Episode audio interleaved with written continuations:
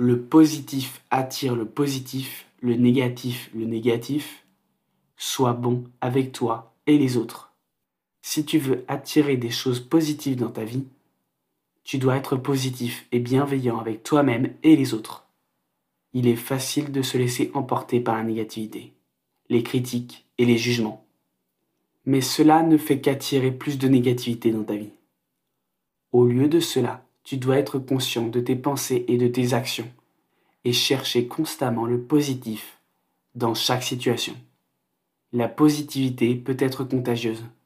Si tu es positif et bienveillant avec les autres, cela peut les inspirer à faire de même. En retour, tu recevras plus de positivité et de bonté dans ta vie. Il est également important d'être bon avec toi-même. Trop souvent, nous nous faisons mal car nous estimons le mériter. Mais si tu es bienveillant et gentil avec toi-même, tu seras plus en mesure d'être positif et bienveillant avec les autres. Mais cela ne veut pas dire que tu dois être faux ou ignorer les défis et les obstacles de la vie.